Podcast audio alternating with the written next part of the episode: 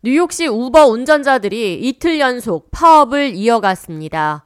이들은 4일 수요일을 시작으로 5일 목요일까지 우버 회사 측이 자신들의 배를 불리기 위해 너무나 많은 비용을 제하면서 임금 인상은 법적으로 막고 있다고 항의했습니다.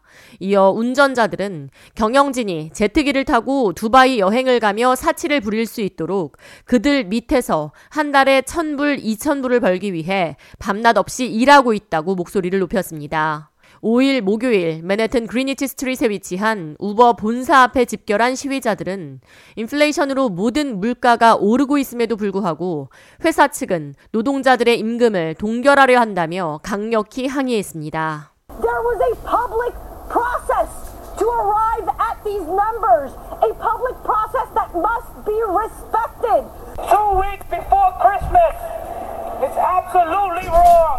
Nobody should have to work 70, 80 hours a week, right? 지난달 19일부터 뉴욕시 yellow cab 택시 요금이 인상됐습니다.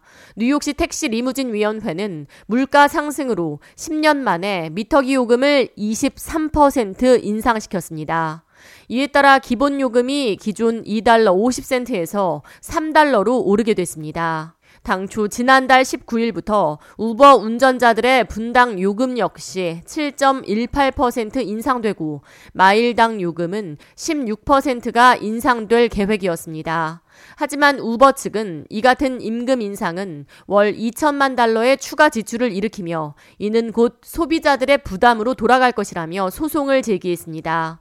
이에 판사는 소송이 진행되는 동안 일시적으로 임금 인상을 중단하라고 결정했으며 이에 임금 인상을 기대했던 우버 운전자들이 시위에 나선 겁니다. 우버 운전자들은 가스 가격과 보험료, 유지비 등 모든 비용이 오르고 집세, 식비도 다 오르는데 왜 우버 종사자들의 임금만 제한되냐고 항의 시위를 이어갔습니다.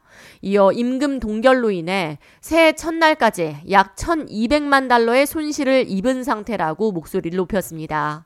앞서 택시 및 리무진 위원회는 우버 측이 고객을 상대로 시간당 혹은 마일당 지불하는 금액을 규제하는 것에 승인했습니다. 이에 운전자들은 법원에 비용 제한에 나서지 말고 비용 인상을 고려해 달라는 청원서를 제출했으며 이에 대한 청문회는 6일 금요일 열릴 예정입니다.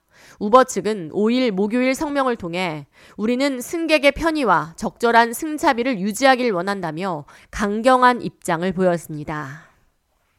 K-Radio 이하예입니다.